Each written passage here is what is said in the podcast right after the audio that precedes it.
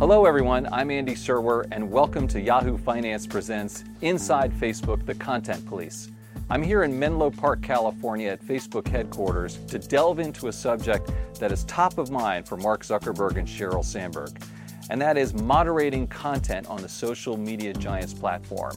How does the company handle hate speech, hacking, and misinformation? This was the same thing with the Nancy Pelosi video that you leave it up, but you mark it because you want people to have a conversation about whether it's authentic or not. Well, it's a Is little that more really nuanced okay? than that. Okay, explain that to me So- because that that nuance is lost on people. I think We don't want to be in the position of determining what is true and what is false for the world. Donald Trump has criticized Facebook for having an anti-conservative bias. Does Facebook have an anti-conservative bias? We do not. Mark Zuckerberg and Sheryl Sandberg. How often do you guys talk to them about your work, and how often do things rise to their level? Very often. Who wants to take it? okay. all the time. when we were starting to scale up this operation. And just as the process was kicking off, I get a note from Mark, and he says, Hey, before I even start it with anyone else, how much do you guys need?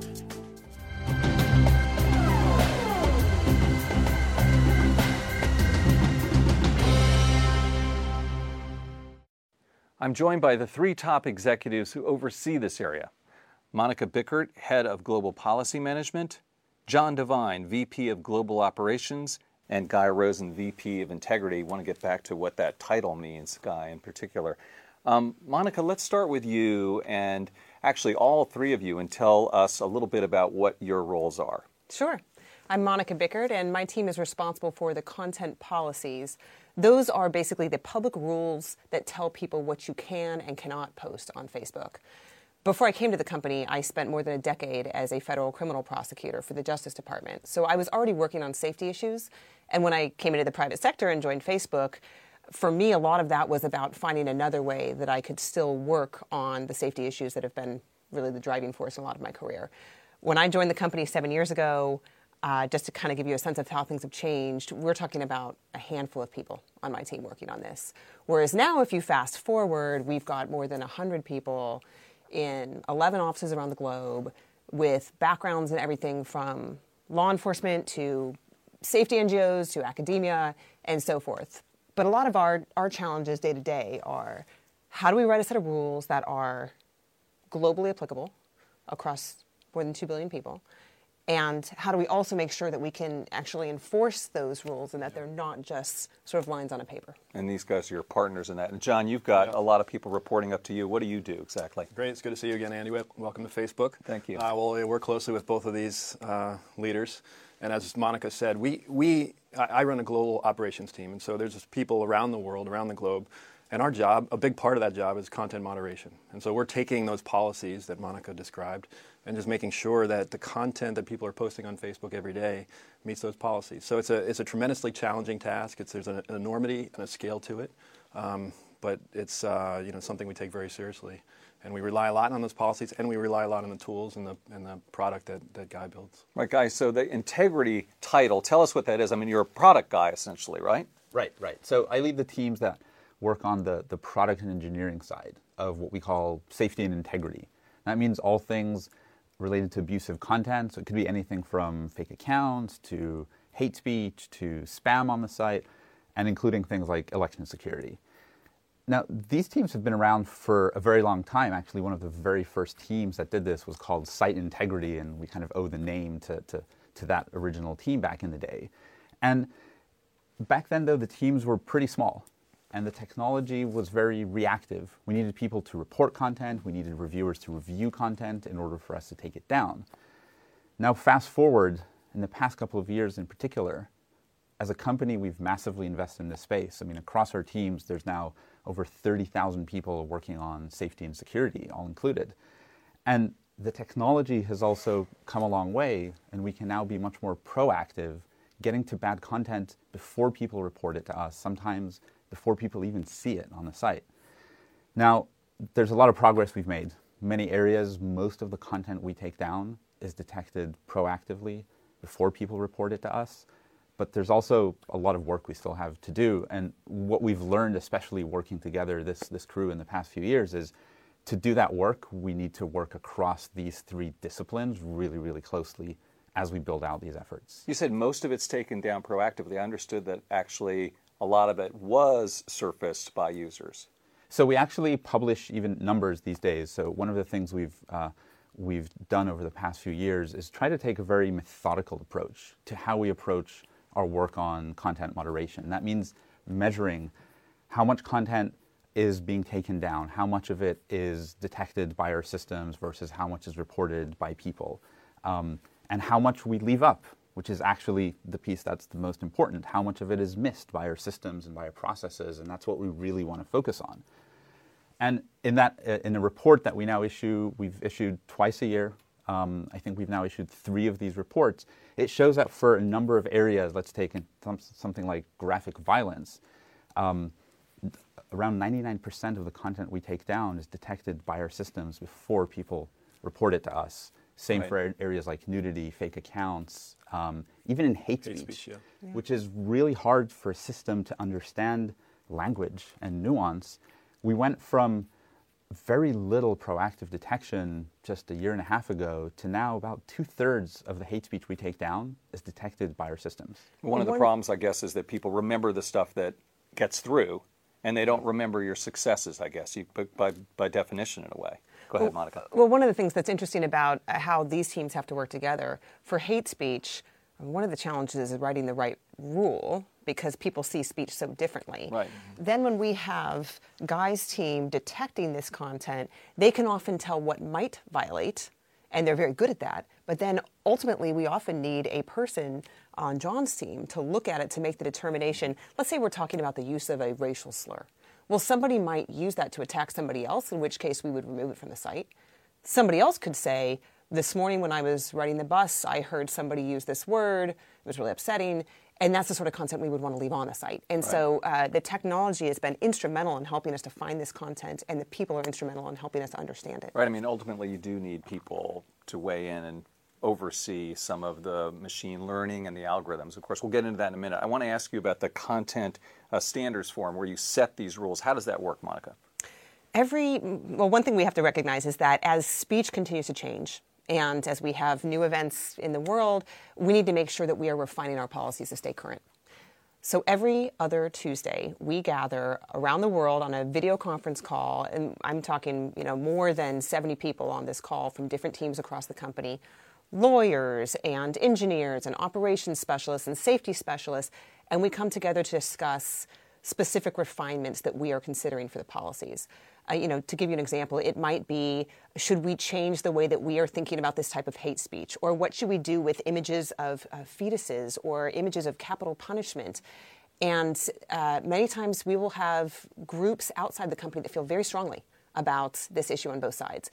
So, a big part of the process for us when we come to those meetings is speaking to stakeholders beforehand from around the world and then presenting those findings in the meeting and saying, you know, here's how much of this speech we're seeing on Facebook. Here's how people are feeling about this in the safety community, in the freedom of expression community around the world, and here are options for dealing with it, and then coming up with a decision that makes sense for the entire global community. Mm-hmm. John, and you oversee these content moderators, and there's thousands of them now, maybe 15,000 full time employees and contractors. Can you talk a little bit about that network of people around the globe and how they make decisions? I mean, some people have complained you're asking people like that to make decisions where they really almost need a law degree and to make a decision very quickly. And so, what is that like? Well, it's hard. It's hard at scale. Um, I joke the guy has the easy job. He takes a lot of the easy decisions. We get the hard ones. Um, but that's uh, we're, we're proud of that. You know, when you need human beings, we want human beings to be part of that to be part of that decision process. Um, what is it like? Well, it involves working with um, partners and vendors around the globe. So it's just, you know just getting the people there to start. It's building great policies. We take those policies and are constantly refining them, learning um, how the how the reviewers are reading the policies, um, making them translatable in different languages. Uh, we op- operate in 50 plus languages around the world, so that's a it's a Herculean task just in terms of language and culture and context. Um, and so it's a, it's an it's an iterative process, and it's grown massively in the past couple of years. I mean, this was really nothing like I was describing a couple of years ago. We were mostly reactive. This was very very small. It's gotten very big very fast. Uh, one of the things I'm very proud of here is the way we're, uh, I, I, think, truly a learning organization. We do an incident review meeting uh, every Friday where we take, and there's plenty of them because, like you said, probabilities, you get 99 right, you, you know, there's always going to be one you can look at. And every week we unpack that one and we look at the policy, we look at the protocols, the, you know, the, the, the, training material, we look at the enforcement, the, the quality and the training that I'm giving to those people, and we look at the policy and we say, uh, you know, what could, and the, and the products and what could, what could we have done better in these cases? And we're constantly iterating that process. But I think we're building something new here at Facebook, and it's also an industry challenge. This is an industry challenge, so we're working very closely with uh, our peers and, and, our vendors to get. Do you ever right. consider, um, John, the adverse effects on user traffic yeah. when you're deciding whether or not to implement a new rule, or maybe that's more for you, Monika? Or, Guy, you're shaking your head. No, this you is don't. just important. Yeah. As we think about the company, if, if you even think about how Mark talked about the priorities for the company, how the company's uh, performance is measured, that ultimately rolls into compensation for all of our employees. The first pillar in that is to make progress on the social issues that affect the internet and our company. And that is a first level citizen for us because we know we have to get this stuff right. It is a commitment, and I've heard it straight from the top. And the, the reality is that long term, if you want people to come to Facebook and have this place to share, then it has to be a safe place. Mm-hmm. And we've seen you know, history has sort of taught that lesson uh, when you look at the internet. If there are platforms that are not considered safe, then people don't want to use them.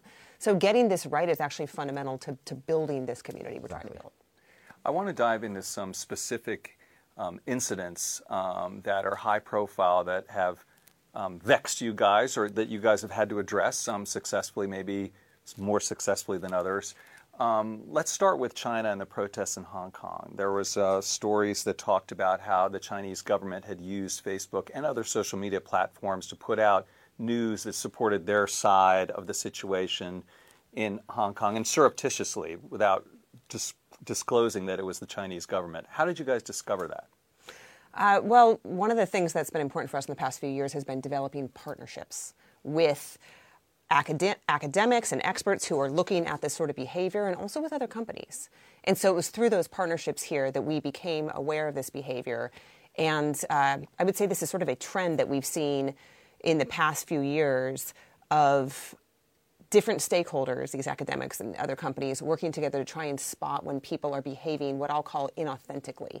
And by that I mean you might have a state actor or you might have, you know, or a political party or somebody else who just cares about a political outcome trying to use social media services, deceiving people about who they are to try to push a certain political message. So over the past few years, we've built up a team across all of our organizations that's really focused on understanding how to define this sort of inauthentic behavior and how to tackle it. Every time that we are dismantling one of these operations, we're putting out a blog post describing it. And that's actually what we did uh, in the recent situation in Hong Kong. We put out a post saying, here's what we've identified and here's what we're removing. One way to think about it is it's like searching for a needle in a haystack, especially the the sophisticated bad actors who are very good at this. They're constantly refining how they try to evade the different systems. Mm-hmm. And so the first part of it is the systems that we have built at scale to try to tackle fake accounts. We take down billions of fake accounts every year. And then we have billions. teams, billions of fake billions. accounts every year. Then we have teams who are searching for, for the needle, for the really sophisticated actors. These are expert security investigators who are looking for the most sophisticated ones, whether it's the Chinese example or, or Russia or Iran or different takedowns that we've had in the past year. And they they're able to really find and spot what is the next trend, what is the next yes. kind of evolution in this arms race, right. how do we find and take down that bad activity. So with China, you said it was a, a partner um, that helped you identify this. Well, often what we see is that we may what have a piece of, of the puzzle.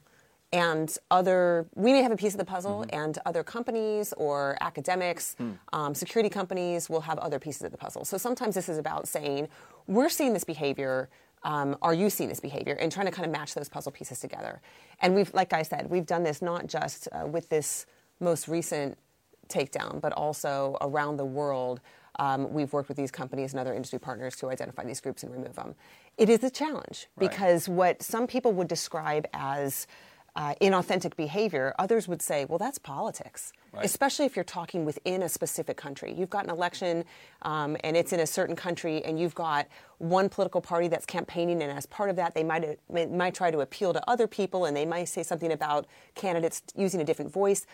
You know, where do you draw the line on that? Right. I mean, just to, another drill down point with China, that Twitter took down the state media posts and you guys decided not to. Can you guys do you know about that? Can you address that at all?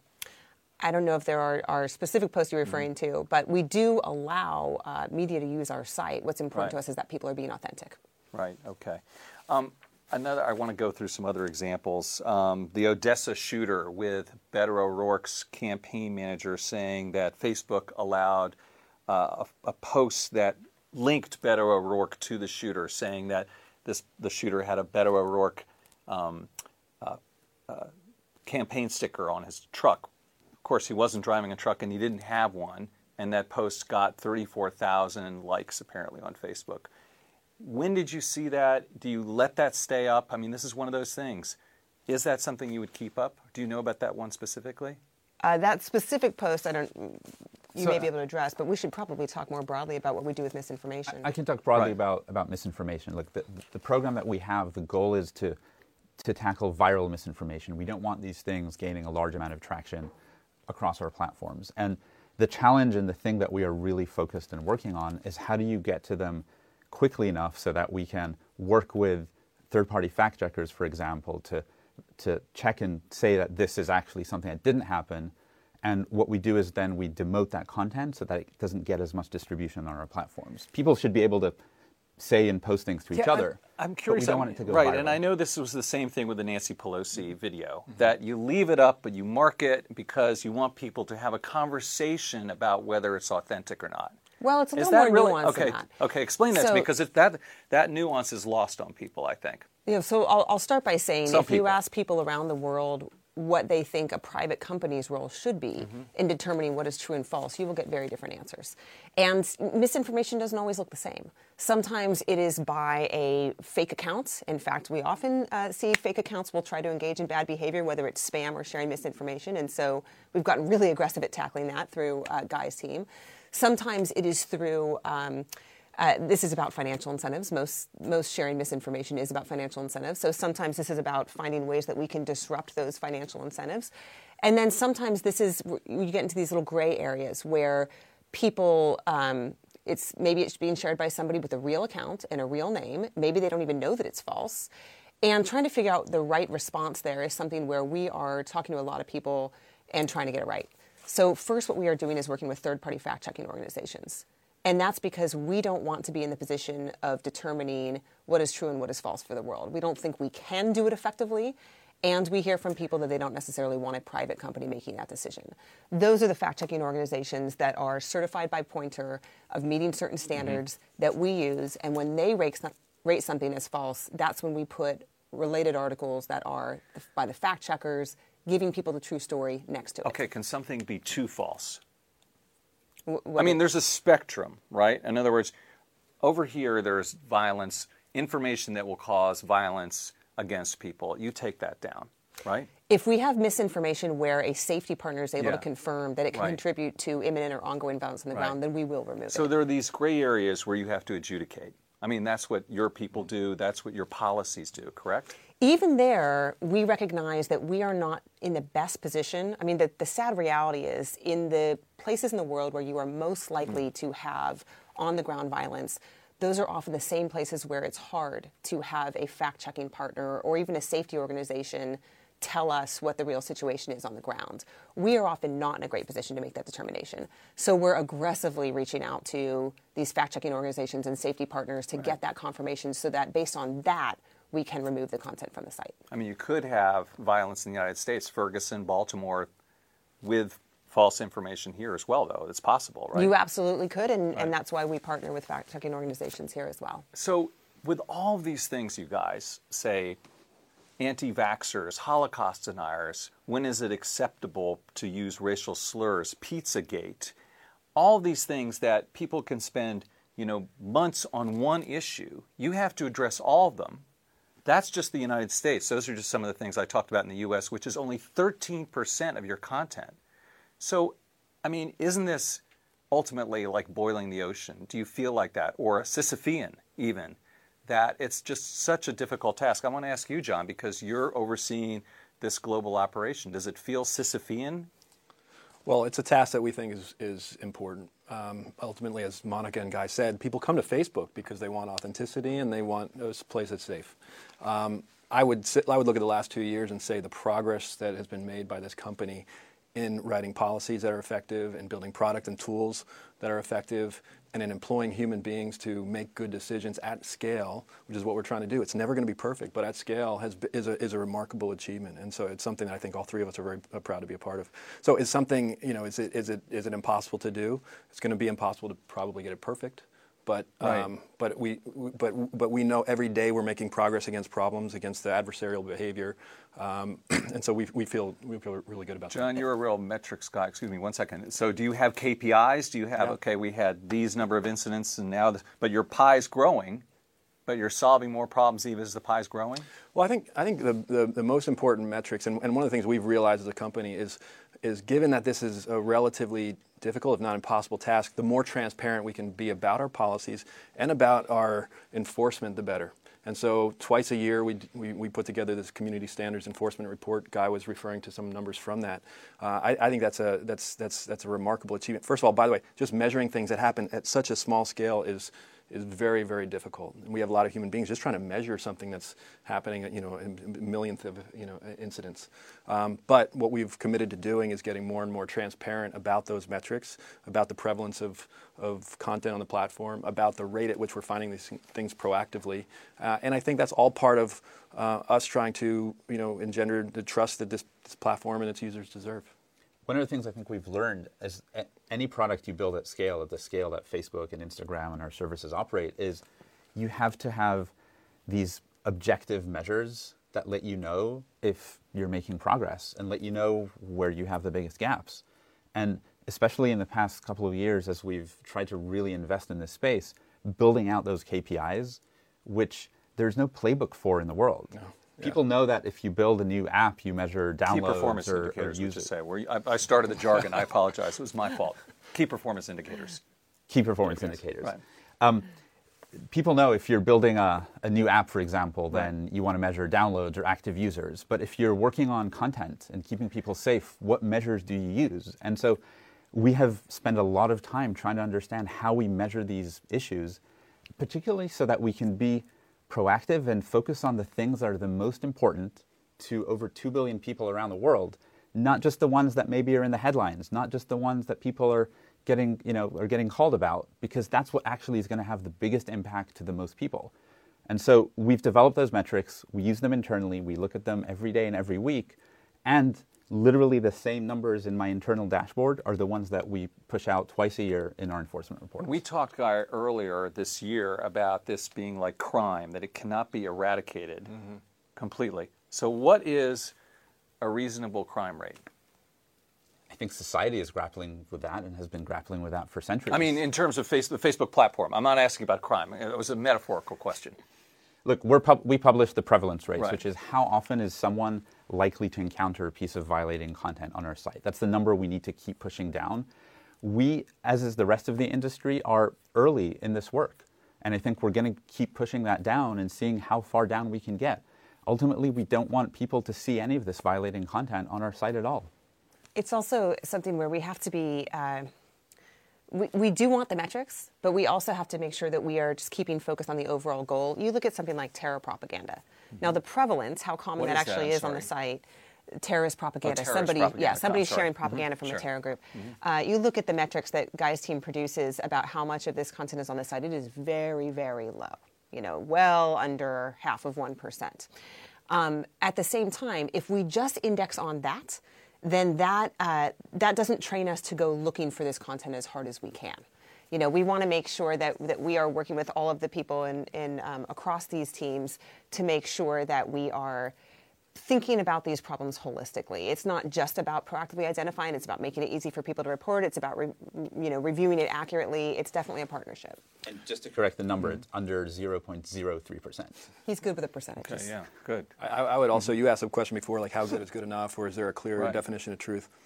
You get down to the finest percent, and Andy, it's so hard. You know, I could share pieces of content that we review, and the four of us could look at it, and two of us would say it's violating, and two of us would say it, it, it wasn't. And the same is true of a room, room of 100 people. It's, you know, you get to a point where there is some subjectivity. But the good thing is, I think we're isolating more and more in on that, that very fine percentage. But, but you just, in a way, you guys are saying, well, we, it shouldn't be up to a private company to adjudicate this stuff. But in a way, aren't you adjudicating this stuff? Uh, no, I was saying that about misinformation. So there's a big difference to us between somebody who is, um, you know, sharing terror propaganda or uh, sharing an image of child sexual exploitation. Those things we have clear rules about, and we say, do not share this content, and we will remove it. When it comes to misinformation, it is very difficult to determine often what is true and what is not. And sometimes the person who is sharing the content, even if it is completely false, they may not know that. And so taking the step of removing content and saying, you know, uh, you've misbehaved on Facebook, you can't share content for a day or something like that, is not the right response. There are two examples that I want to get into um, Facebook Live. And the woman who shot a man on Facebook Live just in, in August of, uh, of um, in late August, she just pled guilty to shooting someone on Facebook Live. So, how do you guys police that essentially, Facebook Live? Look, when we build any product, across the company, we try to think about what are the abusive use cases, what are the bad things that could happen, and what protections we can put in place. And Facebook Live is absolutely part of that. There are limitations to what artificial intelligence is, is able to do in real time, and it's something that we're constant. It's something that we're constantly working to improve. Now, with Facebook Live, some of the key things we've done in the last year are improve how easy it is to report things to us and make sure that we are accelerating when something is reported and it is broadcasting live, that goes to the top of the queue so that John's team can look at it fast because we know if something is a live broadcast, there could be some real time harm happening. There's an opportunity for us to actually help someone who might be in need. Which we do a lot. Yes. Okay, I'm going to ask you kind of a silly one, but this is real. And this happened to a friend of mine. He put a picture up on Facebook. He was with his wife. He put a picture up on Facebook of him kissing a lobster. He said, can you believe I'm kissing this lobster on date night? Men are pigs. It was flagged for hate speech and removed. He appealed and didn't hear back. And you know this gets to the, the volume because, of course, if this had rose to your attention, you would say, "Oh, that's silly." Leave. I guess. Would you say that's silly? Leave it up. First Actually, so first of all, to address the appeals, he he should hear back on the appeal. Okay. I mean, that's uh, something that we have uh, built out in the past year and a half. And anytime somebody disagrees with one of our decisions, they can ask us to revisit it. And John's team does revisit it, and, and, we get back to them. In terms of hate speech, look, one of the challenges here is it's really hard for us to know the context of why a specific person says a specific thing. Right. So we write rules that are very objective. And one of those rules is if you are going to talk about people by what we call um, a protected characteristic like race, religion, mm-hmm. or gender, um, if you're going to say all these people, so all people of this religion are scum, or you know uh, these people don't belong in our um, on our planet, or whatever the situation is, that's something that we would classify as hate speech and remove it. Now there may be times that people are using joking. it. There may be times that people are using right? it as jokes, as as John can tell you, uh, determining. very difficult. Yeah, yeah determining Satire what is, is humor. Difficult. And, and another thing when it comes mm-hmm. to um, it's, it's not just hate speech, it's also bullying and harassment. Mm-hmm. Sometimes people will use coded language. Uh, sometimes I may say something to you and it may sound like a joke to me, but you may feel bullied by it. So trying to get those lines right is one of the challenges that we will always have. Sometimes it's self-referential. Sometimes people are, are reclaiming those terms that others would find hateful and you know embracing them with pride. That's the distinction that you know requires human judgment and context and, and, you can't get it right every time, but, but that's exactly what our, our, our pursuit is. I mean, they're innocent people like my friend here, but then there are also people who are working proactively to try to circumvent your rules and your policies, the bad guys right? I mean, how do you, and that's sort of like, in a way, it's akin to law enforcement because the bad guys are working it and you guys are there, and you, by definition, a little bit you're reactive, right? It's, it's one of the reasons, well, in some ways, it's one of the reasons the, the feedback loop between these teams is so mm-hmm. important. Uh, just a quick example uh, regulated goods. We don't allow, you know, if you wanted to sell a gun, you couldn't come to Facebook and say, I'm going to sell this gun. Well, one of the things our review teams flagged was we are sometimes seeing people say, here's a can of Coke and it costs $500 and then there's a picture of a gun in the background. That's the sort of thing that john's team or guy's team will recognize and flag to us so that the, we can um, evolve the policy. Right. Um, what are some of the most important new content policy moderations that you've adopted? And this by the way pertains to all the different platforms at facebook right? Like instagram and whatsapp right A lot of what we've been trying to do is make sure that we are tackling misinformation um, in new ways and also that we are getting it right with hate speech. Hate speech, like I said earlier, it's really contextual and mm-hmm. people around the world see it very differently. So, those are two areas where not only is the feedback here important, but we also talk to groups outside of Facebook all the time you know the uh, the content standards forum mm-hmm. that we talked about. Every two weeks we get together. Part of that process requires us to talk to groups from around the world to understand exactly what they are seeing. How is uh, this sort of uh, hate speech looking on the ground in kenya versus in south korea so that we can make uh, the right decision and give the right guidance to our teams? One thing we haven't talked about is how involved mark zuckerberg and sheryl sandberg are with the work that you do. So i'll ask you how often do you guys talk to them about your work, and how often do things rise to their level? Very often. Who wants to take it? okay. All the time. okay, go ahead. Probably 50 No, this is really so. important. Oh, you know, one of the one of the days I really remember is back. This is now almost two years ago when we were starting to scale up this operation. The we were going through a planning process for what the sizes of different teams would be. This was for 2018. And the way the process typically works at a company like Facebook is different teams have different sort of asks of, hey, if we had this number of people, we could do these things. And at Facebook, ultimately, you know, Mark and Sheryl and the team sit down and sort of try to allocate, you know, where the engineer is going to go. And just as the process was kicking off, I get a note from Mark, and he says, hey, before I even start it with anyone else, how much do you guys need? And that for me was really that point when it was clear this is going to be such a big growth area. This is such an important thing for us as a company, and it resulted in. And the CEO says, "What do you need?" Seen. That's a good a good start, I guess, right? Start. What What about things on an ongoing basis? What things have risen to their level? How do you make that call? On my team, anytime that we're dealing with something, and this is in coordination with John's team, but anytime we're dealing with something that is um, close to the line or it's something where it's not really clear how the policies apply or it's something that's particularly important, uh, we will at the very least, send an email up to Mark and Sheryl so that they know what's going on. Very often, we will end up having a back and forth with them about why we're making the decision we're making and make sure they're okay with it. Did the Nancy Pelosi thing rise to their level, for instance? With with anything that is, uh, you know, very big that a lot of people are talking about, we will absolutely loop them loop in. them in. Yeah. I would say at a minimum, on a weekly basis, we're all sitting down, the three of us, as well as a, a, gr- a group of other people and, and Sheryl, or Sheryl and Mark, and going over some of our most important topics that week to check to see are we getting it right? If we're not getting it right, why are we not getting it right? Mark incredibly involved in some of I think the deepest, hardest, especially product issues that we're looking at uh, right now. I guess I won't go into details, but but the involvement is is very deep, and I think that leadership is you know for me I joined the company a year ago. Um, I mean you come into the company I'm sure from the outside people wonder how does it work, how are the people, the, the, the, leadership is very involved, and I think you know just the people, the three of us sitting here, it's a team that I feel personally incredibly impressed by in terms of the values, the intellect, uh, and the intent to get you know to, to do these very hard jobs and get them right. Last spring, Guy, you and Monika had a dinner with Mark with some academics to discuss problems on the platform or issues, maybe opportunities. What were some of the things that the academics raised? Some questions. I don't think we can go into specifically what they shared because that was a, a, a, private dinner for them, but I will say that sort of interaction is really common. I mean, we have, in, for my team, in the course of a, a week, we are sitting down with stakeholders like that many times and, and getting feedback on the policies.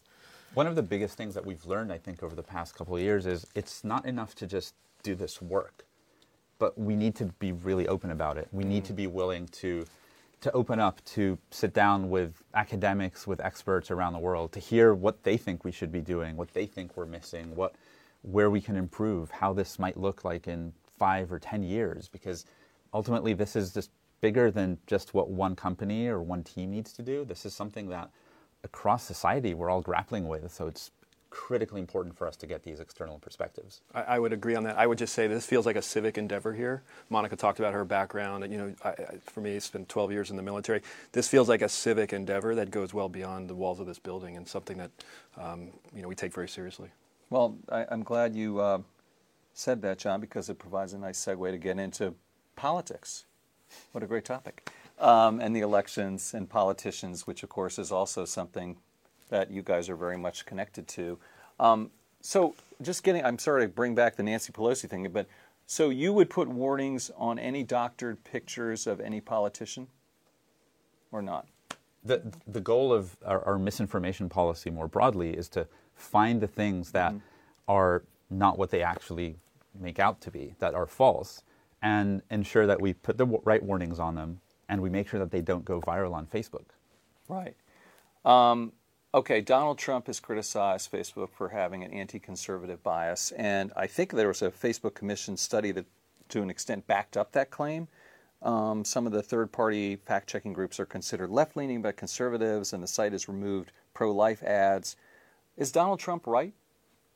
And the so let me just say that with the Kyl report, which is what I think you're probably Right. referring to, um, that was the result of a back and forth and and us sort of showing them what we're doing and us saying we would love to hear areas where we think we could get better. Okay. So when it comes to uh, pro-life ads, that was specifically about a policy that we've had for a long time, saying that we would not allow ads that showed um, people basically with medical tubes in their body. And a reason for that is because when it comes to ads, where we are actively putting content in front of people that they didn't necessarily choose to see, we want to make sure that they're not being unnecessarily upset. This policy we've had on ads for a long time, we don't allow people to share images in an ad that shows somebody with medical tubes in their body. And that's because if somebody's seen an ad on Facebook, we don't want them to be, uh, you know, surprised or unnecessarily upset. But what we were hearing from uh, pro-life groups was that this was a really important part of them getting out their political message. So we've refined that policy, and in part because of some of that input. Where now we're looking to see how is the ad more broadly intended, and are there signs of distress? Uh, you know, if, if not, if this is something where they're saying, um, you know, this baby uh, survived and is living and it's a wonderful thing we should celebrate, and there happens to be a medical tube in that body, then that's something we'll allow. Okay, what about the anti conservative bias, Monika? Does Facebook have an anti conservative bias? We do not. One of the things How that do you I know will, that? I mean, that's proving a negative. One of the things, Right? well, I'll, I'll tell you one way, one thing that you could uh, do. If you look at our community standards, we took the step a year and a half ago of publishing the details on how we define things. A big reason we did that was because we were hearing from different groups on, uh, not just conservatives, I mean, groups all over the world with different stances saying, I need to know more about how you're making these decisions because how do I know they're not they're not being uh, made unfairly? So we published the details of these policies. We talked to more than 100 groups before we did it to make sure that the way we were articulating our policies was sufficiently detailed and easy for people to understand.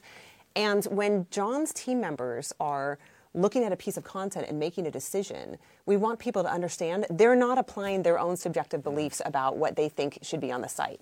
They have very granular rules that they have to apply, and those rules are now public for people to see. Why does Ted Cruz think that you guys have an anti conservative bias, Guy? I think the point here is we, as I said, we need to be open about how we do this work. These are these are big systems that process a lot of information, and people from the outside don't quite understand, and it seems it, it can be concerning. That's why there's been so much effort into publishing the details of the guidelines that we our reviewers use, into publishing the numbers of the takedowns we make, the numbers of the appeals that we get, and how we correct them, so that we can help to bring in more people. And, and we've even had people, whether it's journalists or academics, come and join some of our meetings so that we can get more of the, the, the, that word out and create more transparency into how the systems work and where mistakes are made. And mistakes will be made. are, yeah. And making sure that there's just a better understanding of how this works at scale. I, I would also say it's not just conservatives who might have a hypothesis about what happens here and how we make decisions. It's hardly only conservatives. I mean, you know, we work with brand advertisers who worry about brand safety. We've heard supposition. We don't care about terrorism. We don't care about drugs. All of these things we do care care a lot about. Any one person can find an example of a decision or a piece of content that could validate their their hypothesis. Um, but That's an inc- that's an important point, and and but that speaks to just the incredible difficulty that your job presents you with, and is it possible to even do it? I think broadly there's two kinds of problems we deal with. There's the ones where I think people by and large agree on what should be done.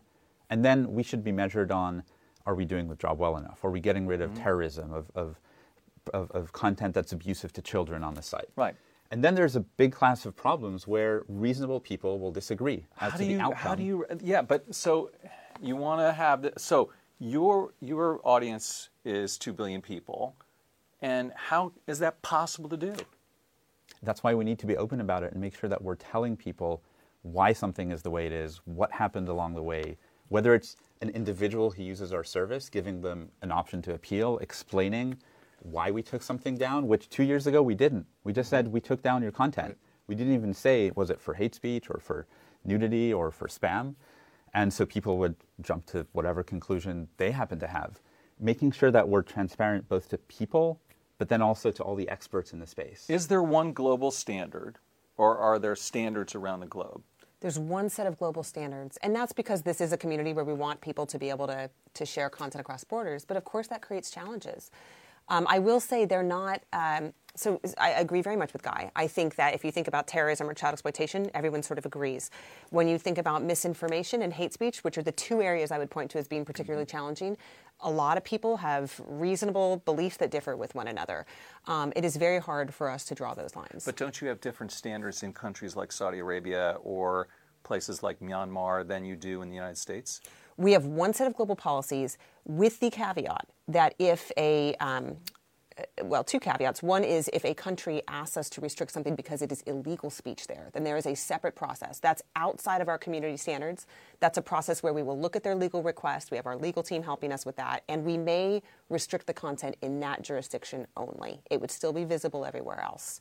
Uh, the other caveat is that even though our policies are global, we try to make sure that we have the local context to implement them right. So, Myanmar, hate speech looks different there. The words that people use look different there. And so we have one hate speech policy. It's global. You can read about it. When we are working with our operations partners to define exactly what they should be looking for, we have Myanmar specific uh, context for them. Would you ever feel that you were presented with a request by the Saudi government, for instance, that would violate either American laws or American values? Uh, for us, it's it's about three things. Uh, one is making sure that the legal process is correct. Two is making sure that um, the content actually fall the content actually is illegal. So we will actually talk to our own outside counsel and say this government saying this is illegal. Is it illegal? And then the third thing is making sure that this is consistent with um, international norms and human rights. And if we think that something is not consistent, we will push back. And we do have instances where we've said to governments, we are not willing to uh, block this speech. We publish in our community standards, or in our uh, government request report, we publish numbers on when we have restricted content in, in countries based on legal requests. Does your model or mission sort of fly in the face of sort of the zeitgeist of our time, meaning that you guys are trying to create a global community while at the same time we're seeing this rise in nationalism and tribalism? Does it ever feel like you're swimming against the tide that way? You want to take it? I mean, it's one of the things that we see about Facebook is it's actually very positive for mm-hmm. most people. And so, uh, look, our jobs are are really focused on day to day looking at abuse and, and trying to make sure we're removing it. But when I talk to people in the community about how they use Facebook, uh, this is a place where people do build very positive communities. I know it's been that for me personally. And so we don't want to lose sight of the fact that most of the experience of most of the people on the site is that. Right, okay. Um, let's talk about the election of 2016 and the election of 2020.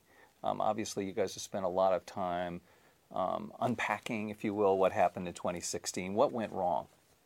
So, if you think about how we approach elections broadly, not just mm-hmm. 2016, how we think about the work we do going forward, it's evolved a lot in the past few years. So, 2016, not just us, but the, secu- the, the security, the intelligence community, everyone was focused on accounts being hacked, uh, uh, content being leaked, things of that nature. And that's what everyone was looking for.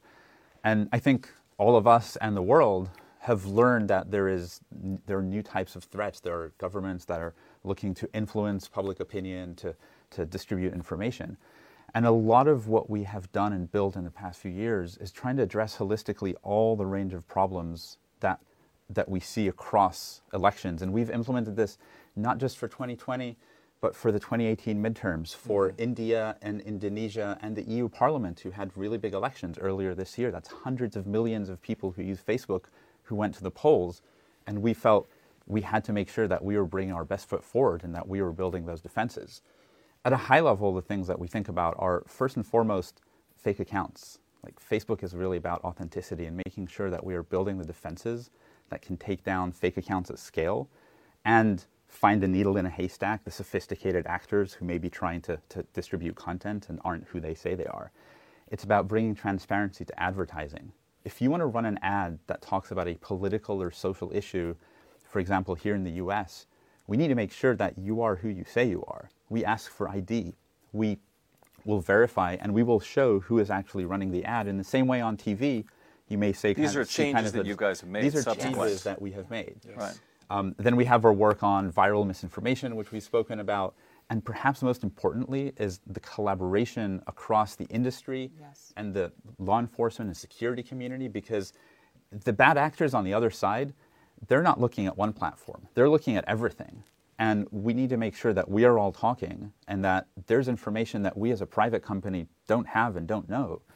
We need to make sure that we are working together to make sure that we're ready for that. So, will misinformation be less of a problem in the 2020 election on Facebook than it was in 2016? We've already made a lot of progress on misinformation, and I think we've seen in the past year that that has borne fruit. There's always going to be continued challenges, and it is our responsibility to make sure that we are ahead of them and that we are anticipating what are the next kind of challenges that bad actors are going to try to spring on us. I was going to say, I mean, you have this um, confirmed organization label. Won't people just try to get around that? people will try to get any any security measure you put put in place. People will try to get around it. I mean, that is that is a big part of all of our jobs is understanding what's next. And it's very difficult. It- you know, it's, it's presidential U.S. election. It might seem, seem very simple to figure out who's paying for an ad, who's running for an ad, and you know, and to and to make that transparent. It gets more and more difficult to go deeper into the into the um, uh, uh, elections process. And certainly, you go to other countries and the infrastructure to certify somebody as a kind of valid advertiser or connected to a to a campaign. It becomes more difficult. But just like we said before, the fact that it's hard isn't preventing us from from doing it.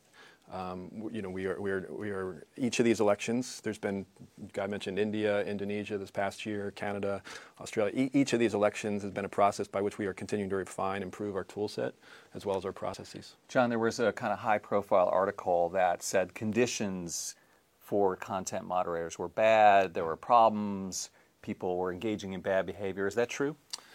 We, uh, first of all, we take those um, articles and those concerns very seriously. Um, as I've said, we've, we've dramatically increased the scale of reviewers we have globally. Uh, and so any one reviewer is having a, a, a difficult or bad experience as a worker, we, t- we take that um, as something that is, is uh, essential for us to, to get right. Um, here's what I would say is we talk to, I, I spend a lot of time with our vendors, with our, with our reviewers. That's not, that's not the experience at large at all. That's not the experience at, at large at all. They are very proud of the work that they do. As I talked before about this kind of, um, you know, almost like a first responder type of culture, civil, you know, civil servant type of culture. Uh, they're very proud of the work that we, that they do. Um, they they work. Um, we we have made a real point to give them support. That means counseling. Any of our reviewers can talk to a counselor. We have counselors on site during every shift. They can talk to counselors by the phone. We give them training. Resiliency is a very personal uh, a personal thing. We all have different standards for what we need and different exercises that help us feel healthy. Um, we've addressed our incentive systems, um, but, but by and large, the thing that creates stress for these workers is uh, the pressure of getting it right. All the questions you're asking us, that just cascades down to the frontline workers. And they feel, because we're asking them to get these decisions at right, at scale, they feel a lot of pressure to, to hit their quality scores. We check their work, we check the checkers. Uh, and so, what have we done this year? In addition to putting in place all of these support mechanisms, training, et cetera, changing the incentives, we, um, you know, we're looking at a balanced scorecard where we're helping them with resiliency. We, um, we're balancing quality and effectiveness along with, uh, along with uh, well-being. So. And you're still scaling up? Are you adding more people? How many people would you be adding? Uh, well, we it's not a public um, public uh, number, um, but we've grown significantly in the past two years, and we're going to continue uh, to grow as needed to hit the proactive uh, phenomenon that Guy described. Going from reactive to proactively finding these things just requires people to be involved. Going back to the, go ahead, guys. Uh, Just to add, well-being of our reviewers is also something that we think about on the engineering side because there are lots of things we can do in the tools themselves. So, if someone is is, is reviewing a, a, a photo, for example, that has some violence in it, maybe it's a very graphic photo. There's little things like may, maybe we can make it black and white. If it's a video, you could mute the audio. Um, you could blur a face. you could even blur the whole photo. Something we, we all see even when we sit in some of these meetings, we go over some of these problematic cases, is you put something up on the screen, everyone sees it, and then you have a discussion for a few minutes. Now, our reviewers go through that all the time. They may see a photo and then they need to go and consult the, the, the policy and make sure they're getting it right. When you're doing that, you can blur the photo in the meantime. It doesn't need to be staring at you at the face. And I think those are really important things that our teams are working on to make sure that John's team has the tools they need. So that's a product feature for the people who work for Facebook. My understanding is you have a new feature for users, your audience, um, a vaccine pop-up. You, is this something you guys just announced in terms of um, being able to block things that people consider to be misinformation? Am I correct in this? So we didn't just we made an mm-hmm. announcement uh, months ago, and now we are uh, executing on executing, that. We're, we're okay. rolling out some of the, the features that we announced earlier. Right. But yes, when it comes to uh, specific hoaxes that are pertain to vaccines, we now have worked with the Centers for Disease Control and the World Health Organization uh, to have content that if somebody, in specific situations where somebody might encounter one of those hoaxes, we will actually put this information from the CDC and the WHO uh, right there for them to see. Right. Um, what about this notion that your business model obviously is um, based on engagement and that um, a lot of people have suggested that emotional posts make people engage more and also create anxiety? I mean, this whole thing, and then it gets back to the like button, which you are testing and in terms of reducing that. Is that something that's important to you guys?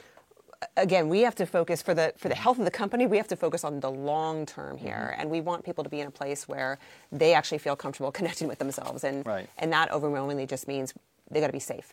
A big part of that is control. So if you come to Facebook, we want you to know that you can have the experience that you want to have. You can interact with a small group or a big group. You can post and have only your best friends see it, or you can post publicly. You can block people. You can unfollow people. Understanding those controls is critical. And we actually, uh, this is not our job, but we have a team that is focused on uh, making sure that those controls are easy for people to understand. And every once in a while, saying, you know, knock, knock, and kind of uh, putting that up in front of them again so they can check their settings. Similar with this off Facebook activity feature. It's all about mm-hmm. control mm-hmm. and it's all about transparency. People need to understand whether it's what information we have, whether it's how the system works, whether it's being able to control the things they see in their feed. Th- those things are, are what's really important to people. Okay. Not too many features, too much functionality makes it difficult to use.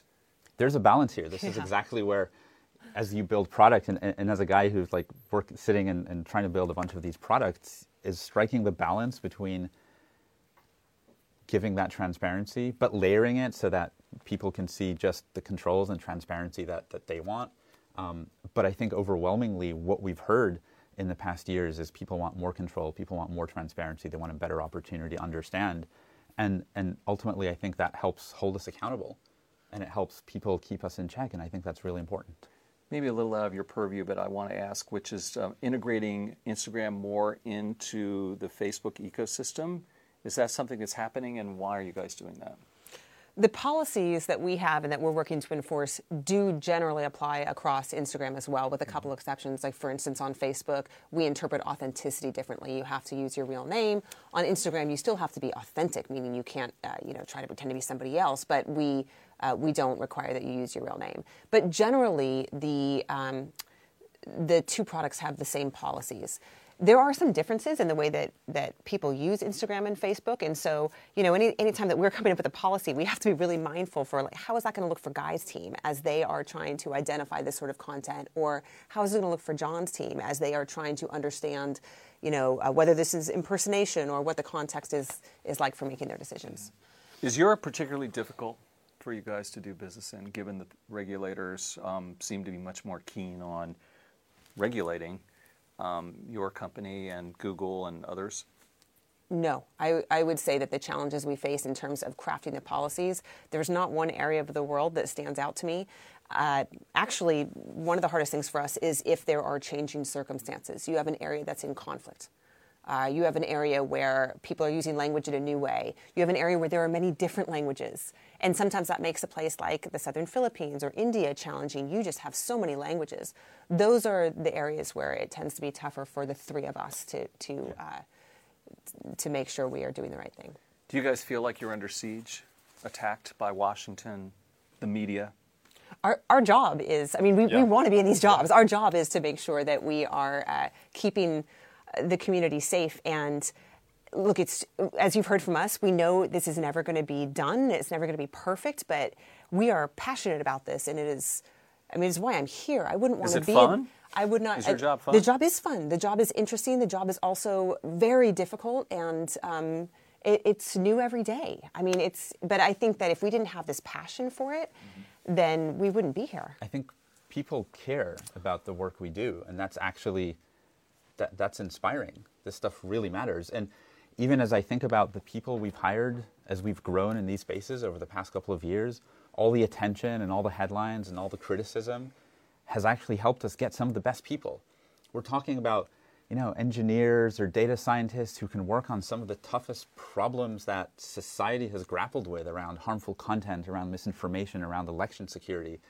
And they're drawn to come to work and try to address some of these really thorny challenges because it's just really important. I, I totally agree with this. I think everybody who's here. Certainly the three of I, I- certainly for me, the reason why we're excited about this this job is because it matters. I mean, there's you know, a few billion people use this platform. They use the platform because it's an important tool in their daily life, and they get real real benefit from it.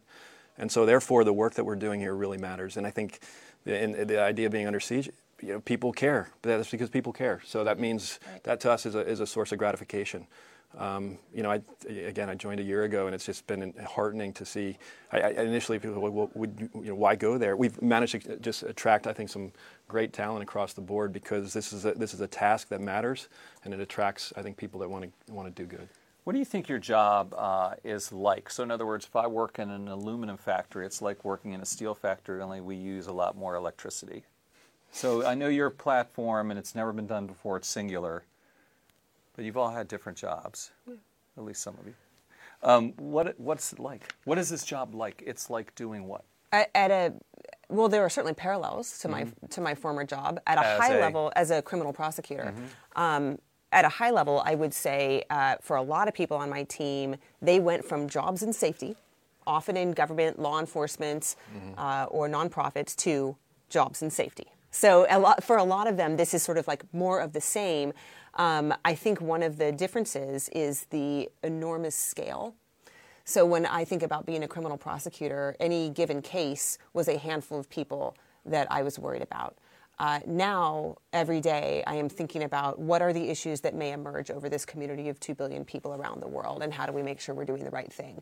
So it is, it is a very broad scale, but the high level is the same. There's a lot of a lot of analogies as we've mentioned to the civil, you know, to, to government and service.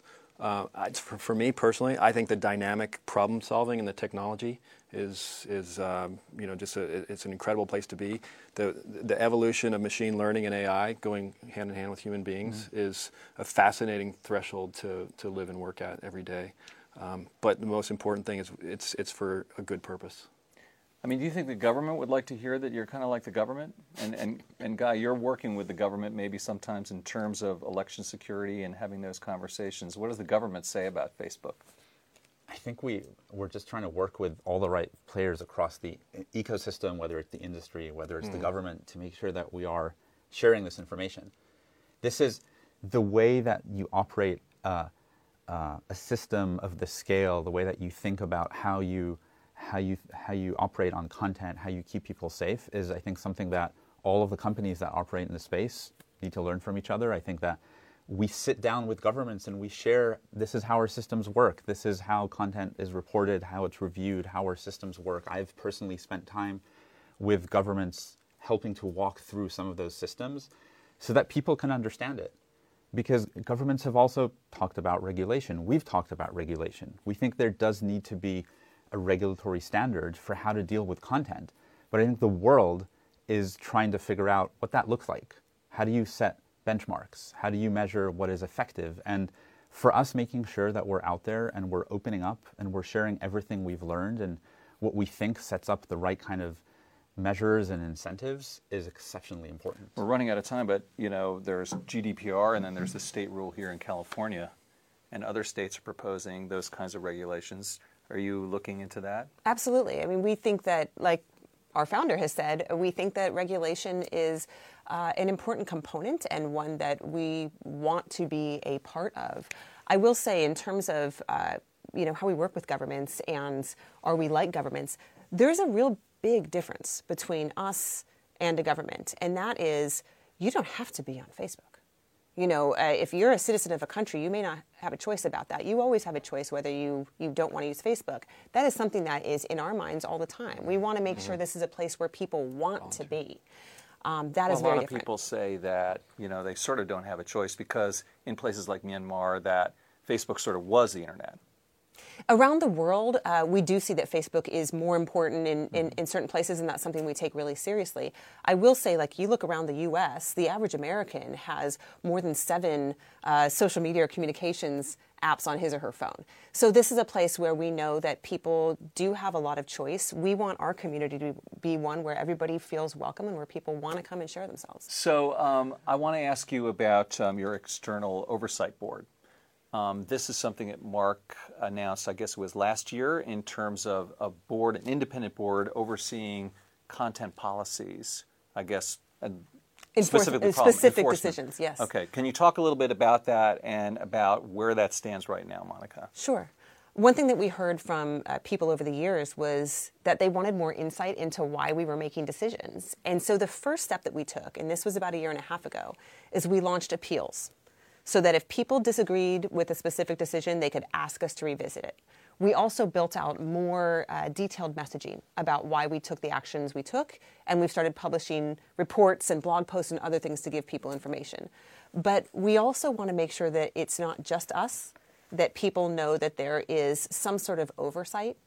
Uh, and so we are creating a council and oversight board to which people can appeal if they go through a Facebook appeal and they don't like our decision, they can appeal and ask this board to take a look and make a decision about whether or not that piece of content should be on Facebook.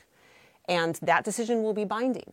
One thing we've been hearing, I mean, this has been a very consultative process that, that um, Guy can, can talk through, but one thing we're hearing is that it's really important how we do this, how transparent it is, and how it works. And I don't know if you want to uh, elaborate. Yeah, uh, as we build out this, um, this mechanism, there's a lot of questions we had. Who should be on this board? How does it select cases? Um, Are they paid by Facebook? How about that? Are they paid by Facebook? Who pays them, right. and so forth? Those are all the questions we had going into this, and we resolved to to take a very consultative approach. And we've spent really all this year. We've organized six big workshops, over 20 roundtables, different places around the world, with hundreds of folks that are experts in freedom of expression and internet and governance and digital rights. And after we published a draft charter in January, which said this is a potential outline for this, but these are really questions.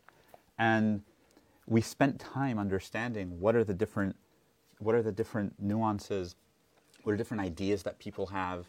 One of the questions that came up was how do we make sure this board is independent? How do you make sure that it can actually exercise independent judgment and isn't a rubber stamp that the decisions are binding to us and that Facebook can't just go and remove a member because we might not agree with a, with a decision. So, for example, as a result of that consultation process, one of the things we've realized is that we need to create some sort of independent entity that we pre-fund because we do need to make sure the board has the, hmm. the, uh, uh, has the, the facility to operate and to compensate people for their time, but we don't want to be involved in any of those decisions on an ongoing basis because we need to make sure that they can be truly independent and they can overrule us. So it's a pre funded pool of money to pay for them? That is one of the ideas that we have been working through as we've gone through this consultation process. One of the other things we've been hearing is that it's really important to people that the decisions are transparent. Yes. And that's important for people out in the community to see. It's also really important for us because you know, I've spoken about how we talk to groups around the world to try to make sure our policy lines are in the right place. This is one more vehicle for uh, getting some external mm-hmm. feedback on, you know, you can write a policy line that sounds great, but then sometimes when it's applied to specific pieces of content, it, it seems like it's completely wrong. And this is a way that we will hopefully get some of that mm-hmm. feedback that can help us build better policies. So you do have a charter that you're releasing now? We will be releasing um, a, a charter that will explain basically how the uh, board is going to work. We are still in the process of figuring out some of the specifics and exactly who will be on it, but this is something that we are hoping to uh, have have people in place for the board. Okay, any idea how big the board will be? We're still work, working through some of those details. Okay, great. Um, all right, Monika, John, and Guy, thank you so much for your time, all Thank of you. you. Thank, Thank you.